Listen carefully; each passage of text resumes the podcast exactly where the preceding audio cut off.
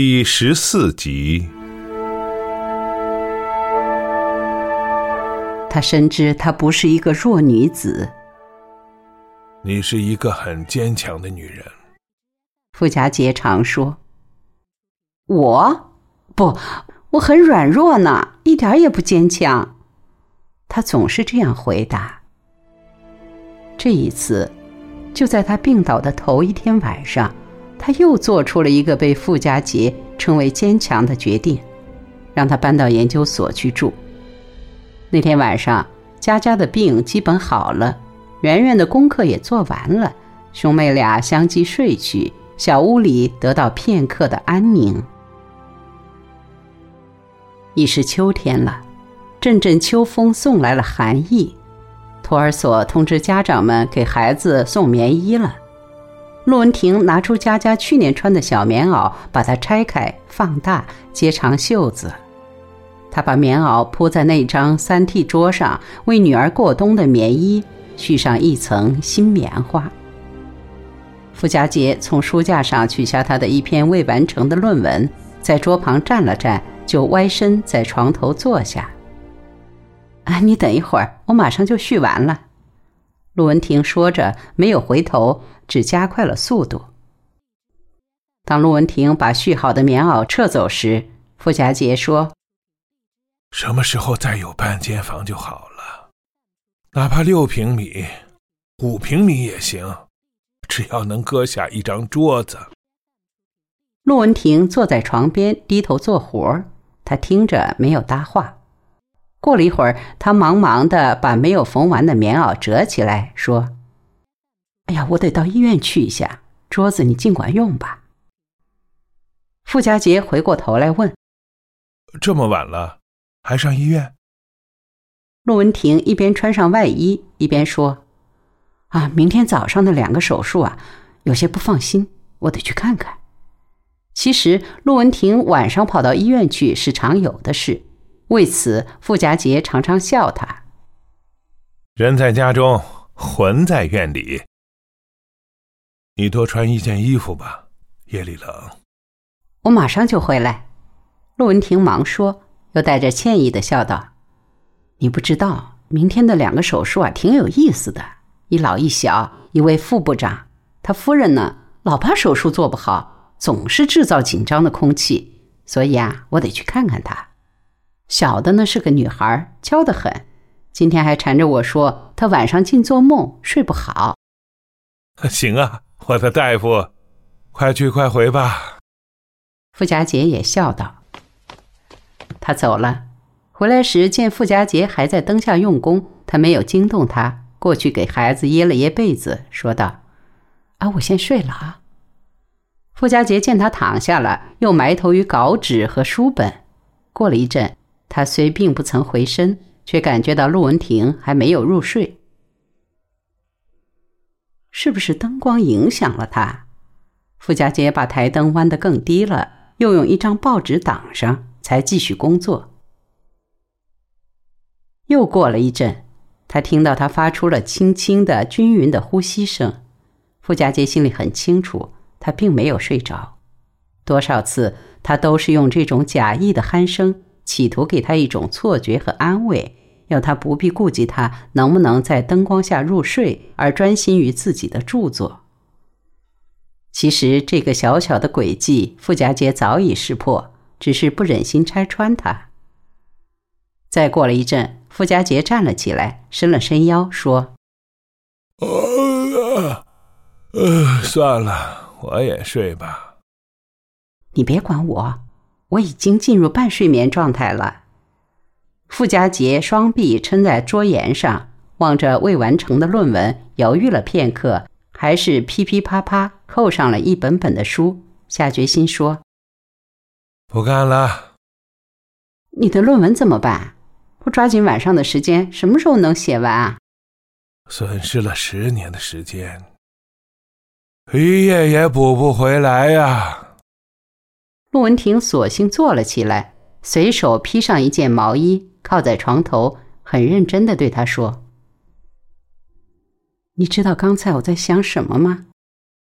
你什么也不该想，你应该快闭上你的眼睛，明天你还要给人家治眼睛。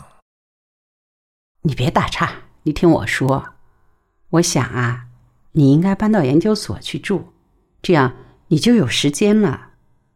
傅家杰站在床前，瞪大眼睛望着他，只见他脸上放着光，眼睛是笑的，他显然被自己的想法兴奋着。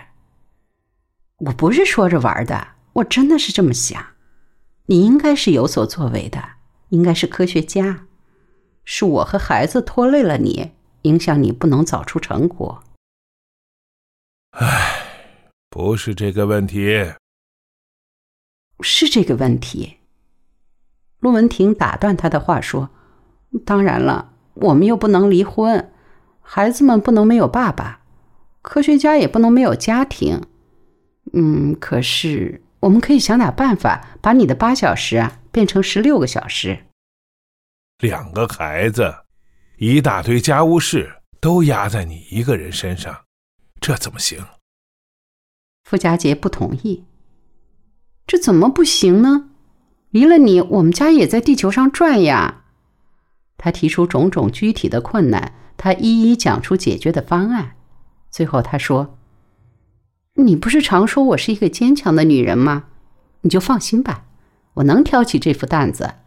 你的儿子呀，不会饿肚子，你的女儿也不会受委屈。他被说服了，他们决定从明天起就试一试。在中国，要干一点事情真不容易啊。傅家杰脱衣上床时说，战争年代，老一辈为了革命的胜利做出了很多牺牲，我们这一代人，为了实现四化也在做出很多牺牲，只是这种牺牲常常不被人看见。傅家杰独自说着，当他脱下衣服搭在椅背上回头看时，陆文婷已经睡着了。这回是真的睡着了，他的脸上还留着笑意，好像在睡梦中还为自己的这个倡议感到欣喜。唉，谁会料到这个实验在第一天就失败了。他的实验是失败的，他的手术是成功的。那天上午，当他照例提前10分钟来到病房时，孙一鸣迎着他说道，陆大夫，我正等你呢，今天有角膜材料，能做移植手术吗？太好了，我正有个病人急等着要做呢。陆文婷立刻高兴地答应。你上午已经安排了2个手术了，身体能顶下来吗？能。陆文婷挺直了身子，笑了笑，好像要证明她身上蕴藏着无穷无尽的精力。好吧，那就做吧。孙一鸣决定了。于是陆文婷挽着江亚芬的手臂朝手术室走去，他精神愉快，步履清洁，好像不是走向一个紧张的战场，而是走向一个可以安息的地方。这所医院的手术室占了整整1层楼，气派宏大。手术室3个大红字漆在乳白色的玻璃门上。当病人躺在活动床上，被护士推进这2扇玻璃门之后，他们的家属就只能徘徊于这森严的大门之外，提心吊胆地望着那神秘的，似乎是很可怕的地方，好像死神正在那里游荡，随时可以伸出魔爪夺走自己的亲人。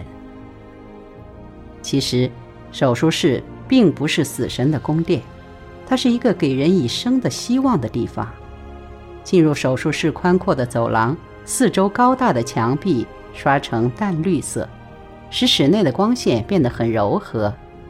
走廊两边分别是外科、妇科、耳鼻喉科、眼科的手术室。